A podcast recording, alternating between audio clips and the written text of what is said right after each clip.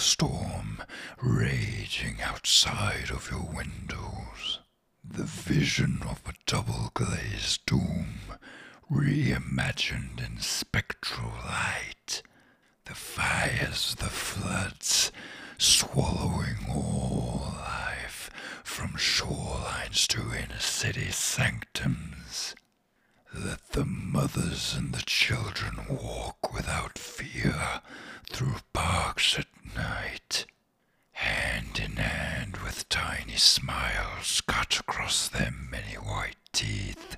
They will be the first to face us, unburdened by the likes of man.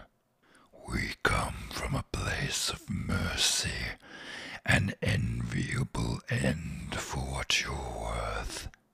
Open thy front door and taste this viscous red.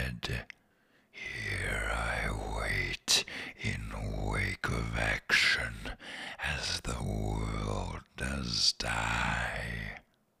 The retelling, the rebuked, disfigured and destitute, to re-emerge without restraints, ready to.